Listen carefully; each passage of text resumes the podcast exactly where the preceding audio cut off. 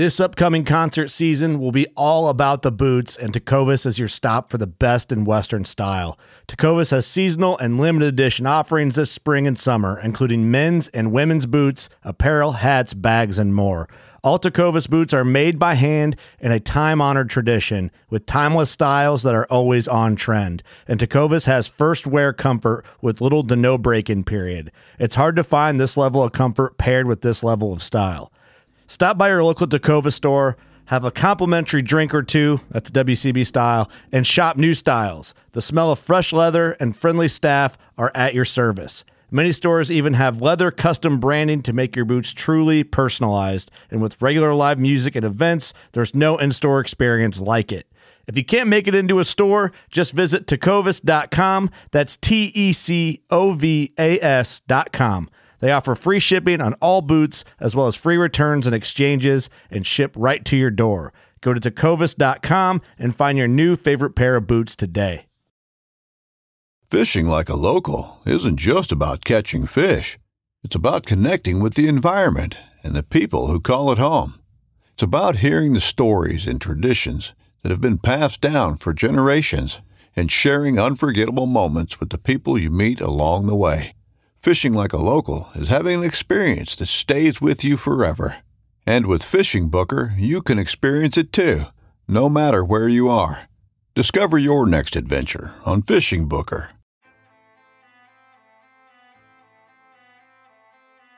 So there's a reason why I started Blood Origins. And that reason is simple. Is that I wanted to convey the truth about hunting. It brings awareness to to non-hunters that it's it's more than just killing animals. How do I start it? Brittany. My name My, is- oh, Does my hair look okay? It's fantastic. My name is Mike Axelrod. Start again. Yeah, I hated it too. Braxton, you said something in the car to me. You said that you were living on borrowed time. Hmm. there's a perception around who hunters are, what we're supposed to be, and a, a feminist that works for a non-profit that is a hunter that has only eaten wild game for the last 20 years is likely not the thing that people think about when it comes to a hunter.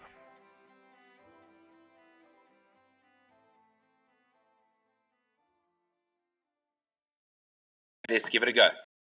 Perfect. Perfect. Carl, can you be honest for a second with me? Yeah, what's wrong now?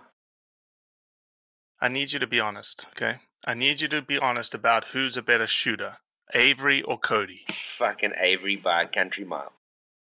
100%. 100%. Cody, Cody gets his tits in a knot. She keeps her tits in her bra. That is a classic. I don't know, you know, it may be worth doing a bet right now, Cody, on how many South African PH isms are we going to hear in this podcast? Because that's number one already, and we haven't hit the minute mark yet. right, right. Hope, hopefully a ton. And I will tell you 100% that uh, my wife is a better rifle shot than I am. I think uh, you, you were a former sniper, weren't you? I was, in fact. Now, everyone brings that up, and everyone also needs to remember that was over a quarter of a century ago. I could see then. I wasn't nearly as fat as I am now. There was a lot. It was a long time ago um, that I could shoot with uh, the best in the world. Also, I think there's an advantage to to having never done it to some extent. And if, if you approach it correctly, like Avery just doesn't get as doesn't wound up about it. about it. Um, and probably doesn't have the uh, ego issues. I don't want to miss in front of Carl. I don't want to miss in front of Daryl. You know, I don't like. There's a lot more uh, shit bouncing around in my head. I will have you know, I I missed a. I missed a warthog last night. Very, did. very far. Bad wind call. They wouldn't listen to my wind call. This morning, redeemed himself. I found the same pig at a thousand yards. We stalked in this morning and made a great shot at 296. Pumped it. Beautiful. Massive hog down in the, The, salt. the miss Yeah, I saw the picture. It was amazing. The miss was at 548 too. So I, I'm not making excuses, but it was a poke out there. With. Uh, with Are you making excuses that you can't stalk in any closer than 548? Uh, I that, Checkmate. we're gonna need a pHism on that. I could have we, we could have walked. For, I could have walked further. No, it was a set of conditions that I said I had confidence and I missed. But we did redeem ourselves and get the same hog today. Daryl and I both shot beautiful warthogs this morning. Well, uh, Carl, you are a big um, you're a big supporter of who we are at Blood Origins. We're a big fan of who you are as an individual and as a hunting outfitter. And um, yeah, this is a pretty unique roundup. Cody is in South Africa with you. Um, I just flew in from Spain last night. I, I haven't heard the roundup from last week. I'm sure Cody gave me a bunch of crap for flying to Europe and I don't know what what what he might have said.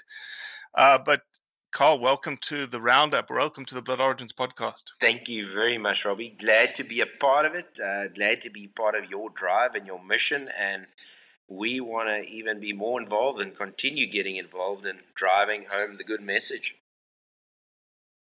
Carl, give a give people a little bit of a um, an understanding of who you guys are in the operation. Obviously, the, the people who listen to this podcast, and maybe this is one of the the rabbit holes that we can run down. We don't really have a set agenda today, um, given how um, in in Afrikaans and how deurmekaar Cody is and how deurmekaar I am right now.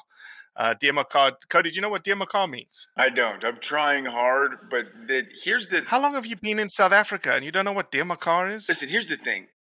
Everybody speaks a combination of three different languages here. Okay, it's not. You can't learn one because the, any given sentence will have three different languages in it. And I don't. It. I think it's it's hopeless. I just rely on them to tell me what they're saying.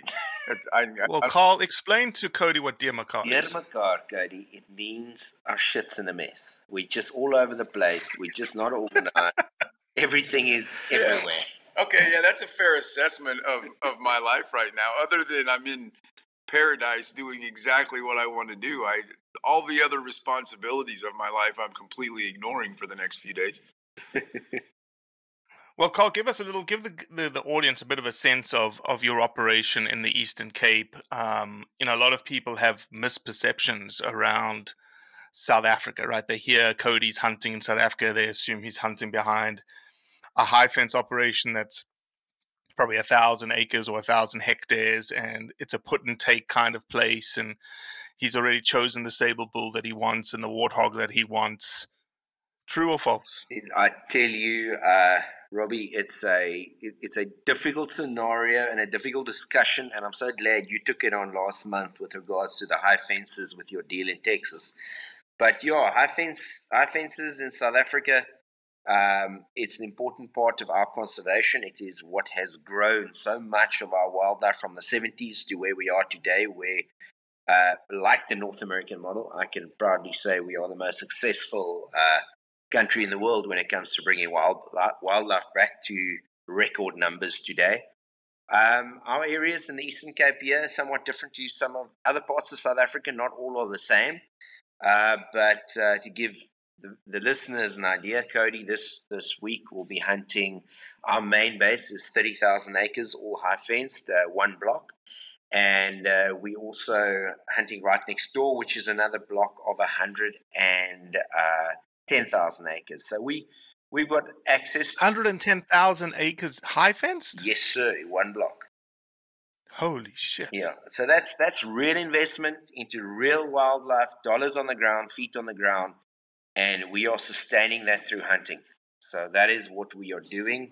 We've been doing it successfully for the last 40 years, and we continue to do so through the sport of hunters like yourselves. Carl, in your opinion, you've been, how long have you been on the ground there at John X? Uh, I this is my 20th year in charge of the business, basically.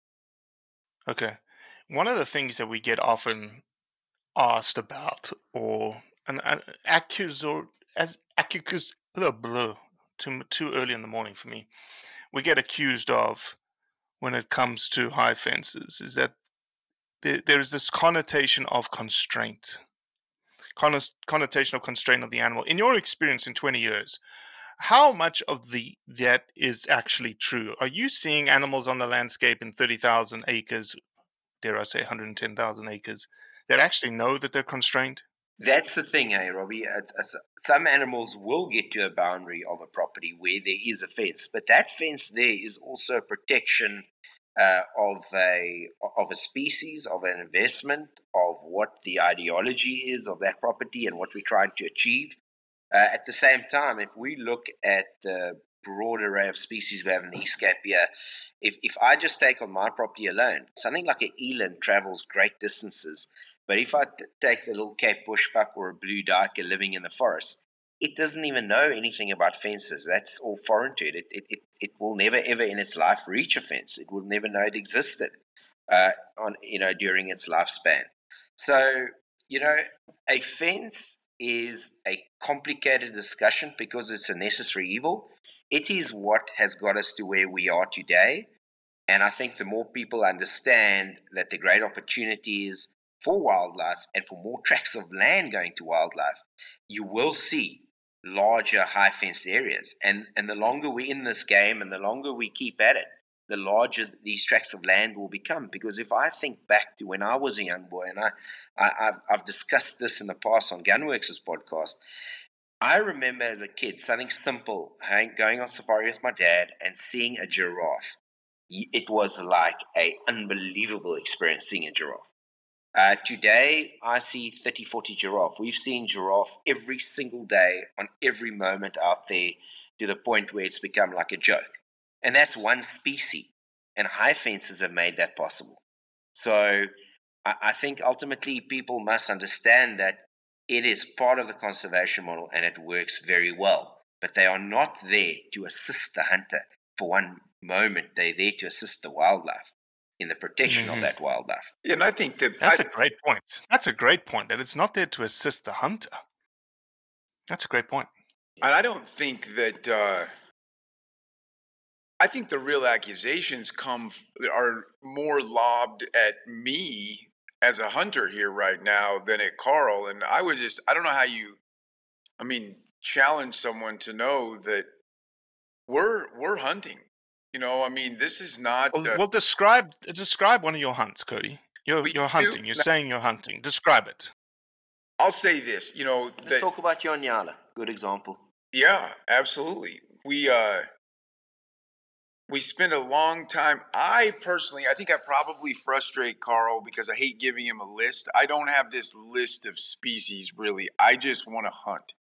And what what to me separates Africa, obviously the the different species that we never see, the abundance of wildlife, but the big kicker to me is you can get up in the morning and just go hunt. Exactly. And in the states, you get up in the morning and you go on a duck hunt or you go on a deer hunt or you go on an elk hunt and i'm not complaining we're very spoiled in the united states I, in my opinion we have incredible hunting opportunities but I really love the difference here that you can get up in the morning and even though Carl's been emailing you and his wife's been emailing you for a month asking you what your plan is, and I can't make up my mind, you can just go hunt. And uh, and that's the biggest. We were looking for warthog, um, and spotted a uh, an Inyala bull that I wasn't even, you know, Carl and I had only briefly talked about the fact that if we saw a big one,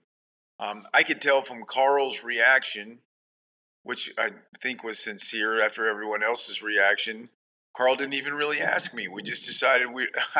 I mean that in the best way possible. We got excited. He didn't have a choice. We were going. we got. It's like you should. You you're gonna hunt that one. We yeah, were. We were yeah. going. It was go time. Crawled up across rocks and and stalked up on this animal. I'm not trying to make it sound like it was like a sheep hunt. No. We, we, we didn't we didn't physically kill ourselves, but we worked very hard and ended up taking a I think 309 yard shot on just one of the prettiest animals that you've ever seen in the world and uh, you know the whole experience carl's carrying around a big gun because there's buffalo all around us and and uh, it uh, it, it's hunting. It's not. This is not some put and take caged incident. I had that impression the first time, not not once I got here, but the first time I was flying over here to hunt with Carl. I came to Africa the first time because a friend invited me and I wanted Daryl, has been on the podcast multiple times, invited me and I wanted to go along. I didn't think that I wanted to hunt Africa because I had this screwed up perception of what it was.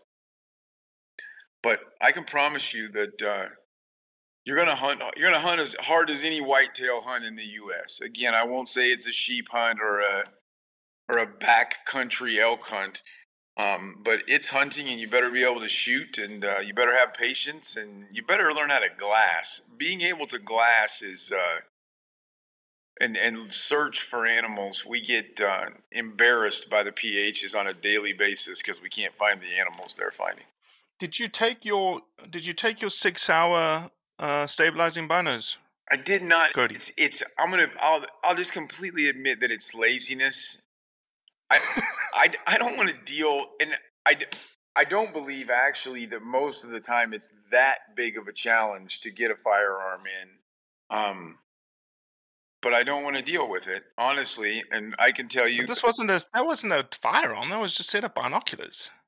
Oh no no, I didn't take those either, and that was that was the one thing so far that I've realized I forgot. I thought you were asking me about the cross rifle from Sig Sauer. I, No, no, no. The the Zulu binos that had this the stabilizing function to it. no, they would have been incredible, and I I'm apologizing to Sig Sauer that I I uh, not only didn't take them, I didn't even bring a pair of binoculars for my wife, which l- luckily Look, uh, I'm not surprised. I'm not surprised by that statement. Yeah, and luckily I believe that that uh, Carl's son. I don't know if he knows it, but my wife has his binoculars, so we saved the day there. But uh, no, those would have been incredible. Those 16 powers with the stabilization. Carl, did Cody give you the our Blood Origins gifts? Absolutely, Robbie. Thank you very much, mate. Um, the reason I've not thanked you is because I want my kids to thank you. Uh, my Oh, boys, awesome. my boys are, are, are wearing the caps, but they're at school now. But Saturday it'll be chaos. It'll be hunting, and they'll be wearing them. Oh man, I'm so glad.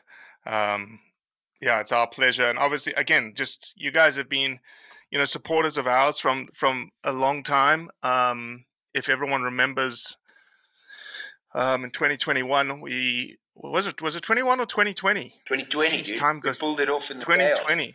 Yeah. 2020 in six weeks we pulled off or i didn't pull off nothing i just did organizations and dealt with with uh, cinematographers um, but uh, we did a project with carl called everyone deserves to play in which we built a soccer um, carl built a soccer stadium and uh, or st- not a stadium but a pitch and some grandstands and some buildings and it's all tied to carlisle bridge school a school that that carl's operation funds and helps and it, it's the it's the consequence, the benefit of hunting that happens in Africa all across, pretty much uh, in you know for the majority of most places in South Africa and extending up into Africa, there's always going to be a benefit and a consequence Absolutely. to the actions. Some some better than others, right, Carl? Let's be honest. There's going to be some people out there that that don't care, uh, Yeah. don't give a stuff, right? No, absolutely, and it's something that I'm going to be taking um, Daryl and Kirsten and Cody and Avery and Paul and Janet Bride. We're going to be going down to the school in the coming days before the weekend,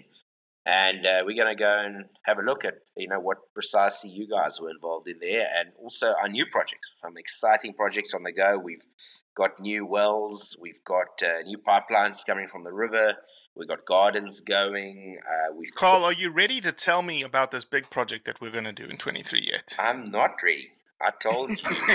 I'm not ready to tell you. I know what the project is, but we're going to have to have a lot of water under this bridge first. A lot of things have to fall in place. We, we, we- we're about there Okay. with the funding. We just got to get over the line with the rest. but okay, yeah, well, you know, we'll, we'll we stand ready when they do. And and the other thing is, Cody, in his former life, was not only a sniper, but he was a close to professional soccer player.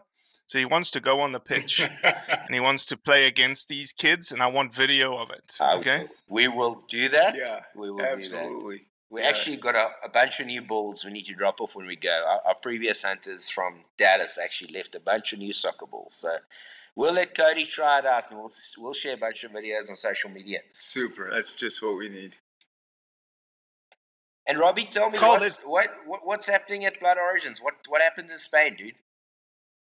Yeah, so we were fortunate enough. You know, one of the things that we love love to do, Carl, is we love to tell the sort of the proof, right? Internally to Blood Origins, our message is prove it.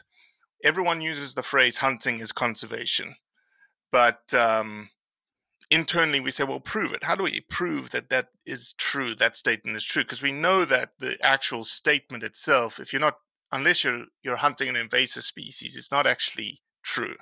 Indirectly, it's true. Um, and so we got some money to to really what I wanted to do is I wanted to seat ourselves very objectively in the middle and figure out there's there's there's a there's a bunch of pushes all around the world right now, and you felt it and we've Mm. seen it, and is this idea of banning trophy hunting, right? And it, and and and again, people will attack us, not attack us. They'll point out that nobody's banning trophy hunting. That's correct too. And again, this is the whole point of us being honest here. Yeah. That's correct. They're banning the import of trophies. But why? Like, what's the end game to banning the import of trophies? The, the end game, it doesn't take anyone with a couple of brain cells to understand that the end game is to ban hunting. So essentially, they're saying we just don't want hunting to occur. We feel like the animals, the wildlife, the people, the economics are all going to be fine if hunting is removed. And so we want to try and, and sit us, seat ourselves in the middle and sort of objectively say, is that true or is it not true? And so there's a bunch of places in the world where hunting has actually been quote unquote banned. So in Africa, you know, you probably have them in the Eastern Cape, Carl. You probably have areas that are no longer hunted, Yes, absolutely. big areas. And so we want to go into those areas and say, well, what's the wildlife like today? What's the habitat like today? What's the vegetation like today? Is it better because hunting has been removed? Is the are the people doing better? And in some cases, that may be true. Um, in Tanzania, in Botswana, in Zambia, in Zimbabwe, like what are all these things doing? And so that would be the classic example in the African context where typically when hunting is pulled out in an area, and we did an infographic out of Ethiopia in the tropical forest there, in which there was a, um, a satellite imagery analysis uh, by imagery from a, a satellite called Landsat, and they compared uh, various different land use types, whether it was hunting, non hunting, uh, state forest, or hunting blocks that had been now unoccupied. And they showed that hunting kept the tropical forest intact or actually increased forest cover. The unhunted concessions actually dropped 13 to 14% in, in, in forest cover. So there's a proof there, there's a scientific proof. Yeah. And so in Spain, what's interesting in Spain is there has been a hunting ban put in place. And it's been put in place for all the national parks in Spain. And that is where I'm correct. You used to be able to buy the tags on the annual auction and you could hunt the national parks. Am I right? So what you're probably thinking about is the natural parks. Okay. So they have two different designations in Spain, natural and national. Natural is you can buy tags and you can hunt. Okay. National like public parks. land. No, not really. Not really. Not really. The national park is is true public land. Okay. But there are two national parks. Uh, Mon- Monfragüe, I think, is one of them, and then Cabañeros is another. Okay. In which the border was decided that was decided by the government. Essentially, think about it like this: in, from a John X perspective, the Eastern Cape government said, "I'm going to create a new national park." And half of John X's property, private property, was included in that national park. Wow. And now we can't own it. And the national park is telling you you can't do a lot of different things. Wow. You can't hunt. You can't feed your animals. You can't clear your fire lines. Mm. You can't do any of that because you're under the purview of the national park now. And so this place, Cabañeros National Park, has been under a hunting ban for two years now. And that's what we went to visit. We went to visit to see if what the state of affairs was like. So we wanted to look at it ecologically, and we wanted to look at it economically or socio-economically, essentially.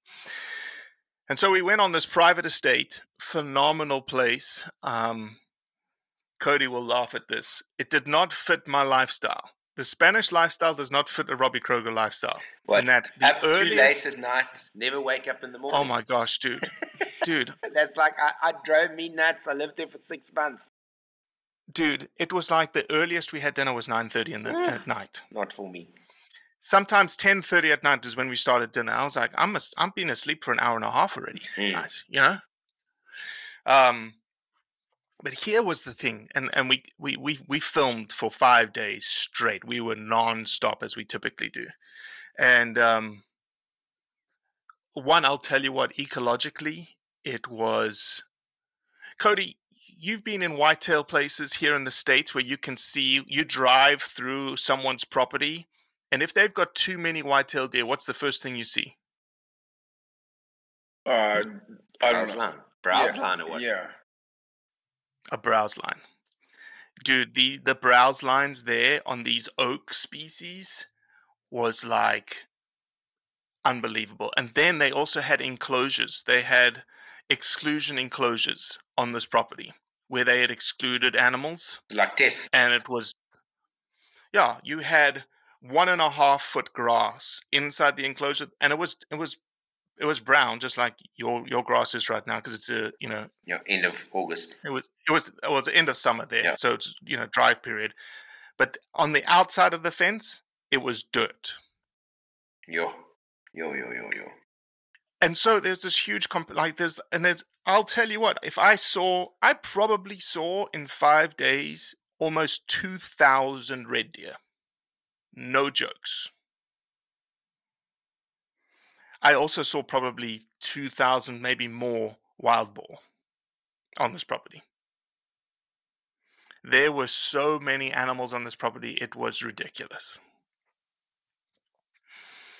Uh, and then we went and visited the towns around, like, you know, that are little 750 people, 2,000 people towns, and just engage the individuals. And I don't speak Spanish, they don't speak English. And so we had a translator, but you could see the passion from these guys. We interviewed a catering company guy who caters all of these hunting events, hasn't had a single hunting event in two years, a leatherman who builds leather products, who sells at these hunting events, um, a construction guy, a veterinarian, um, a guy that is here. Here are the cool ones, Cody, that I think you'd enjoy. We've interviewed two people who are non-hunters, do not hunt, but they provide mules and horses to the hunting estates to get the animals out of the bush, and ask them like, "What do you think about it? About this hunting ban?" Um, we also interviewed a bartender in one of the towns who was completely anti-hunting, which was cool. Which was cool too. When will when will the uh, public be able to see it? I know it'll be a while, but when is there a release? Yeah. Well, we're gonna we'll probably do a teaser by the end of the year, and ideally, what we're gonna do is we're gonna we're gonna build the build the the film. It's gonna be subtitled in Spanish and English. That's cool. Because the Spanish interviews were obviously in Spanish and require a English subtitle, and then my voiceovers and my interviews were obviously in English that need to be subtitled into Spanish. So we're going to blend those two things together. Um, and here's the here's what I hope, and I, I laid the the seed out there for Rafa, who is our guy on the ground there. I'd love to come back to Madrid in April and do a premiere of the film in Madrid. Like, let's just invite 100 people, 200 people. Let's invite journalists, and let's you know hire out a movie theater I'll in tell Madrid. you what, I've got good connections for you there, Robbie. So hit on me for that. I've got uh, some serious pull in Spain. Let's speak to you I'll do it. that, my man. I'll do it, man. But that's uh, it was just a great start to that proof documentary. We want to do one in Zimbabwe of a, re- a rewilded area. We want to do one in Zambia of some islands that are in Kariba that are part of the national park system and some that are private. And the national park ones, obviously, you cannot hunt. Yeah. Um, and then we've just submitted our filming permit for Botswana uh, to to do some uh, perceptions of marginal land filming in Botswana. So and just the beginning of this film series, but exciting stuff. Yeah, and, and Robbie, one that I'd love you to take on. I was going to chat to Cody about it, but I'm glad we're chatting about it now. Have you seen Ron Thomson's film on Kruger? Yeah, I well, I I watched. I'll be honest. Yeah. And Ron, I apologize if you listen to this podcast, but I watched the first six minutes and I couldn't watch anymore. Um, it's an hour long of It's him driving long. through Kruger. Um, but the point is made, right? It's Mm. the the thing is what we have to remember, Colin. that- And here's the thing that I really want to emphasize with this proof videos, and in my questioning with every individual, I did this. Mm. I don't want to be accused, and Ron will get this accusation. I don't want to be accused because I'm a I'm pro hunting. I'm a hunting advocacy organization that I'm I'm purposely showing that hunting is good. Yeah, I got it. I want to be objective. I want to sit in the middle and I want to see well, is this are we are, Well, we, I- are you seeing a decrease in business because of COVID or because of the hunting ban? Yeah, but I, I do think that uh, that that that that the Kruger scenario, I don't think anybody would be interested in wanting to push the hunting agenda. I think it's just we got to save Kruger for what Kruger is. I think Mhm. that is uh, we got to get culling, and whatever was agreed with WWF and everybody else around the table twenty years ago, it's not the same discussion anymore, and we can't just keep digging our heads in the sand like ostriches. It did. Cody? It, it's uh, from a person that really doesn't even know what the hell he's talking about most of the time with this stuff. It blows my mind when folks won't just look at data, just look at actual facts on things like the Kruger discussion or things like the the places in Spain. Um, the people that ignore the fact that with 8 billion human beings on earth, we have to do things to manage animal populations are just just very very naive. From there you can expand it on to what that management is, and that to me gets more subjective. Hunting is not the end all be all. It is an it's an option in the in the toolbox. Um, usually the best economical one, but just just an option in the toolbox. But folks that think that that nothing can be done and everything will be fine are, uh, you know, just it's insanely naive. Carl, let me ask this on a smaller scale, just so that we, we're all talking the same language. On a smaller scale, what would happen or what would you need to do on your 30,000 acres with your buffalo population if you didn't hunt? Oh, I would have to sell them at a meat value which would not be able to sustain my land. So there would always be an exit to feed the people. I'm not going to argue that. Right. I'll, I'll always have an opportunity to sustain the wildlife. But would I buy more land? Would I go into the the the mood I'm entering at the moment, where I'm I'm, I'm starting to look around for more land? Um, I want to increase. I want to grow more wildlife. Um, no, I wouldn't. Would you employ anywhere near this many No, people? no. I mean, your your staff would just You couldn't drop by compare. eighty percent. You couldn't compare the alternative. The alternative to our land use here is goats and cattle and Hmm. a few sheep up top. Uh, and it would be a scorched earth policy because there was no way you, c- I could send my kids to the school I want to send them to to give them a chance in this world. And uh, apart from that, I don't think I would stick in it very long. I think I'd let the land go.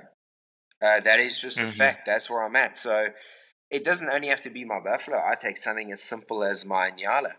Uh, the value I see in those animals. Um, yeah, obviously the big ticket animals. It seems that those are the ones that are spoken about a lot. They're actually not that good sustainability wise. Uh, if you look at the numbers in time in and investments, uh, so so it's quite complicated. You actually need to be you, you, you need to look at all the species and all of them come together in an ecosystem, but also in the sustainability because uh, what you offer and what you can offer as a combination is more important than a single species.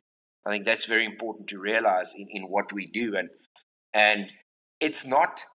It's it's in this country alone, especially even if we can discuss this white draft paper that's that's reared its head now Yeah, yeah. obviously, um, to everybody's amazement, and the world looked on, and, and, and many people warned us and told us that uh, uh, our, our, our uh, section 25 of our constitution, where they wanted to expropriate our land without any compensation. It obviously went to the vote for the second time uh, December 26th of 2021, and uh, it was thrown out of Parliament. So we, we we're in a very uh, we're in a very happy scenario where this is out of the window. It's done, and uh, they they won't, they cannot take our land. They cannot expropriate our land as things stand right now. Um, but now they're throwing this white draft paper, what they call the white draft policy, at us, and Mhm. and it's basically they're trying to to nationalize wildlife and wild areas that are for wildlife, saying it's heritage of the country and belongs to the people. And uh, we saying, okay, if this is the fight we're going to fight, imagine, Robbie, just give yourself some thought. They didn't win Section 25 to take our land. Now they're attacking the wildlife, saying, well, this is a way to get to your land. Well, what happens tomorrow if I have to choose? So if I get rid of the wildlife and I put cattle on here, do I hold onto my land and my asset for the future of my family? I can tell you right now, if that is the choice I have to make, four and a half thousand head of game will go. There's no Mhm. there's no option yet. Because at the end of the Mhm. day, what people don't understand, it is okay for every person in the world to go to work and expect a profit or a return on their efforts and to be able to sustain their life and livelihoods. Just because it's wildlife, there seems to be an emotional rhetoric that makes you that people seem to think you should be guilty. You should you should have this uh, regret in your efforts in what you do. In fact, you should be hailed as the most wonderful investment. We're not asking anybody to invest with us. We're just asking for support. Come and trade with us. That's all we're asking. And and ultimately, if the choice came to that, I'll go back to goat farming. I'll put up the fences, scorch earth policy, get rid of the wildlife, and we move on. Because at the end of the day, if I can't feed my children, the animals are not going to feed, feed themselves. That's how it works in this world. Yeah. It's funny in that white paper, the, the vision that they have in the white paper says this a prosperous nation living in harmony with nature, where biodiversity is conserved for present and future generations and secures equitable livelihoods and improved human well being. What if that vision is not happening? Which kind of hard to believe in a country such as- as ours. Another ideology from the first world trying to be peddled in a third world where the realities are just different. Mm-hmm. Mm-hmm. No, I. You know, I, it's it's. You know, hopefully this doesn't go very far. I, I don't Um, so. It's losing steam rapidly. Uh, I went to one of the public meetings, and I will tell you that one of the greatest things that came out of there is the amount of uh, uh, uh, black and colored farmers who I met Mm. at one at the meeting I went to, uh, and they were so upset. They were so irate at the thought of this that their land could be could be affected in this manner and their choice of wildlife. I met a man who farmed goats, but then uh, was running uh, some wildlife and had a sustainable offtake with an outfitter supporting him close to East London. And uh, how happy he was that wildlife now was exceeding his turnover on stock. And his idea and his vision was to get rid of the stock and grow his wildlife. So that most certainly gave me hope because there was a man from a previously disadvantaged background standing uh, side by side with me for the same common goal. You know, that we, we, we can't afford this thing to go ahead. Mm-hmm. You know? Yeah, I think to Cody's point earlier when he said, like, what would your staff complement look like if you weren't hunting anymore? It's the same thing in Spain. And, and literally, it's happening in Spain in this place. Two years that they've had a hunting ban in place, their staff total has gone from, I think, seven individuals to three individuals. Yeah. Or eight individuals to four. Sorry, eight to four. What? uh, How many people do you employ? Over here at the moment, I run 28. And, uh, and so 28 and 28 people with a job. And I, I can tell you where we're at. I have yet to see how much else. I have yet to see within uh, legitimately for 30 miles. Yeah. There's not another job. There's nothing. There's not another job in, within 30 miles. Um, and there's no way that if you ran a sheep ranch that you, I mean, I'd, honestly, you probably if it went to that point, am I wrong that you probably just pull it off with your family? I, mean, I could pull it off with three guys. Yeah, yeah, and that's uh, I don't I don't understand that the animals are flourishing. It's creating jobs. Um, so let's change it. Kind of seems like what that white paper says to me. Yeah, it's um, it's something we definitely need to to look into. There's something else happening in South Australia right now when it comes to bow hunting. There's a, a minister on the ground over there that is pushing a anti-bow hunting sentiment. Um, I cannot find anything about it. Like, there's an organization that's pushing it that I keep getting referred to called CASA, the Conservation. I'm looking it up right now. And they, Conservation. they don't want to stop hunting. They just want to stop bow hunting. Yeah, it's one of the greenies, one of the green environmental ministers that has. Um, let me try and find it. You know, the thing that continuously jumps out in my mind is think of all the actual good things these people could be doing with their time. Like, like the things they could be accomplishing that made the world a better place, as opposed to inventing an organization to fight bow hunting in southern Australia. But it's all about money, Cody. At It's the a- end of the day, it's, it's- like you can create so much passion out of emotion that people are willing to dig in their pockets. So what do you do? It's about money, and it's also about creating kind of uh, imaginary self worth. It's about it's about feeling good about yourself. Um, you know, it's just like the lie in the in the UK about the ban on trophy hunting. If you went to those folks and said, "Okay, we won't bring any more trophies back if you promise to never do anything else to keep the hunting rights away," that's that's not they're they're, they're not going to do that because it's not their intention. They're just wanting to feel good about a win um, in their mind and look do zero to explore the consequences of their actions, just like what you're talking about in Spain, Robbie. Yeah. So if anybody knows uh, anyone in the Conservation and Hunting Alliance of South of South Australia, CASA is their acronym. I don't see anything on their Facebook page pushing this, peddling this.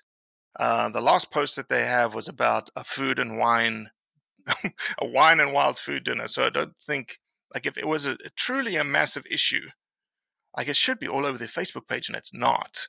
But I keep getting freaking tagged in it through DMs on on Instagram. So if anybody's out there has a contact with CASA, Conservation Hunting Alliance in South Australia, please reach out to us.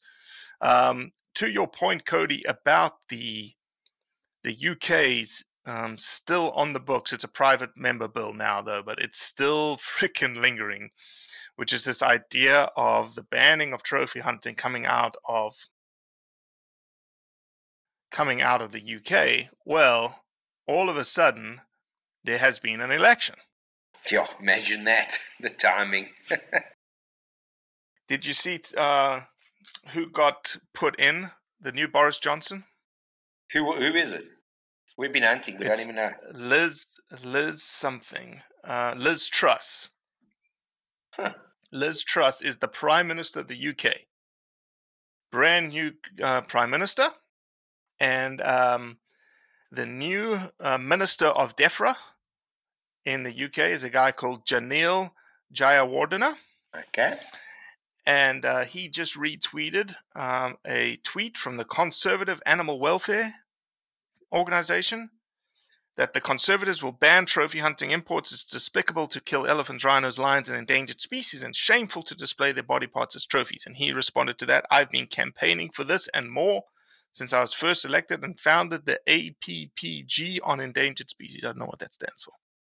Pleased to have secured pledges in the Conservatives' manifesto ahead of um, oh no, this is not. That was a that was. Excuse me. I am I, again to be honest. This is a tweet back in 2019 uh, that I'm reading right now.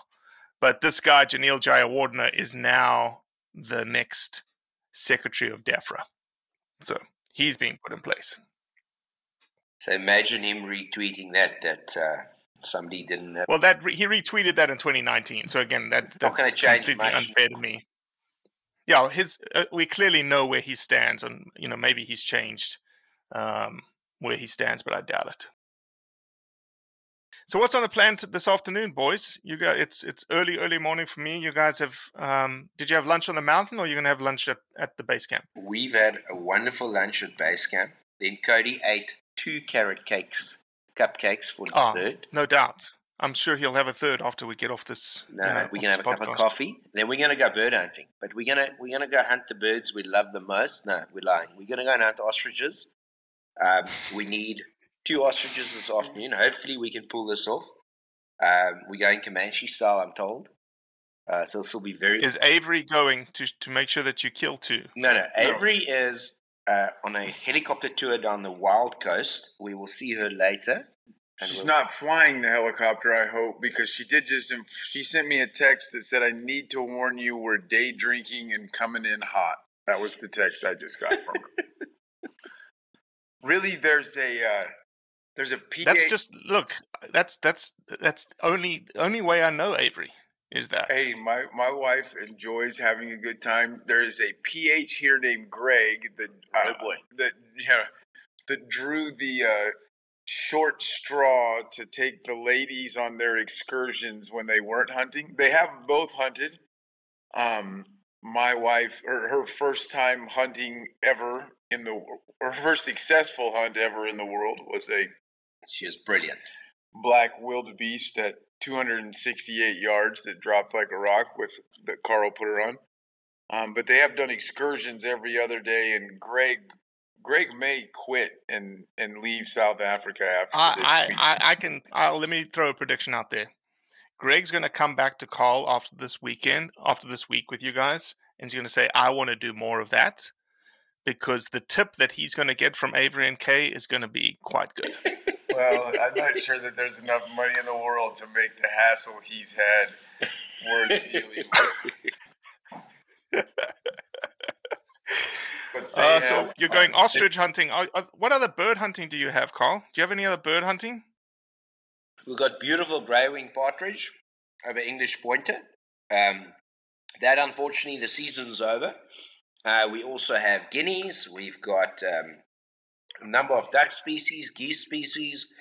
Uh, we got rock pigeons and doves, but um, a lot of that earlier in the year. Right now, the season's closed from the majority, except the the um, the doves and the Egyptian goose. But for the rest, we closed right now. So we're going to be hunting the smartest bird in the world that can't fly. That's what we're going to hunt. Nice. Yeah. Nice. So we're going to give it Well- well and enjoy a beautiful sunset and Absolutely. think about you. Wish you were here, my mate. Yeah, next year we'll get there next year. Okay, Carl. Hundred Uh, percent. well, I'm still waiting for you and your boys. I told you. So I'm waiting. We're gonna make it happen. We're gonna make it happen. waiting, waiting, my mate. Um, well, look, uh, Cody, don't don't try m- not to miss too many more animals. Uh, but if we do, if you do, we understand. right. If you do, Yeah. It's uh yeah. I'm not a big fan of missing animals. Luckily it was a clean miss. And then even more luckily, even more lucky or more fortunate, we went back and got the exact same warthog this morning. But a redemption. Yeah. And he didn't so go to help far. Carl out, what else is is on the cards, Cody? To help Carl out here. Uh, I, I, really, there isn't. I, I just don't have a plan. I don't. Uh, I, I truly don't. I mean, the the Inyala wasn't on the plan, but it popped up, and I I will tell you this. I'll, I can admit. I, I think these guys will give me credit that I admit what I'm not good at, and I can't judge African game for shit. He mm-hmm. identified five warthog sows as bulls this morning. I did not. That's not true. That's a lie. I Wow. Said, I Well said, done, hey, Cody. Here's Man. another hog that you need to look at. And Ed, the other PH that went with, he would eventually just stop replying to me. He would look at the one that I sh- that I talked him onto, and then he would just go back to another one and not even say again, Cody, that's a sow. He just wouldn't. Um, but I, when I looked at that inyala, I had seen enough of them that I thought, huh, that looks like a really good one to be a re- they're I, I think they're I think they're maybe the prettiest animal that I've seen here. Um, and so I don't uh, I, I don't have I don't have a list. I just don't. I uh, Well, here's here's the thing, Carl, that I was trying to to help you out with here. So Daryl has put his buff on the ground, right?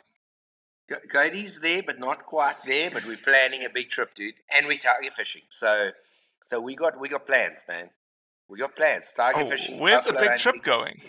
Where's the buffalo hunting going to happen? Mm, We, we might be going to Tanzania, doing something like that. We're just we- we're visiting right now. Jeez. The only way this is happening is if we're catching tiger fish as well. Ed and myself have put on our foot. I'm, I'll Tiger fishing tiger is fish all day amazing.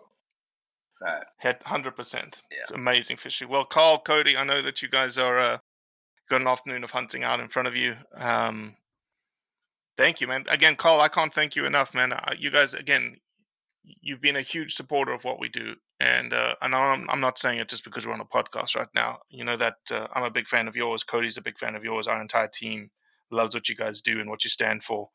Um, we're just grateful for the friendship and grateful for the support. No, it's a pleasure, Robbie. And I think from all of us, especially the outfitters in Africa, you've given us a serious platform.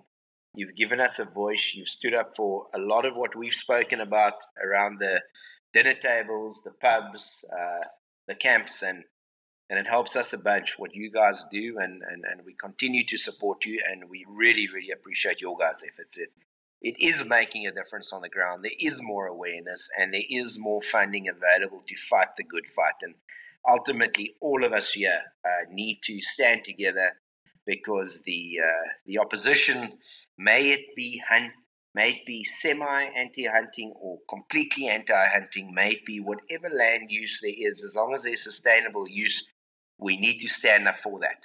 Um, we need to figure it out. It all works together, and as I always do, I challenge my fellow outfitters to join your conservation club, to do the monthly donations, to support your cause, and um, I hope they do that.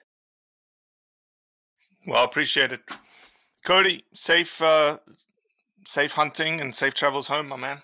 Yeah, uh, that's the plan. We're gonna have a good time and then uh, not want to leave when we do.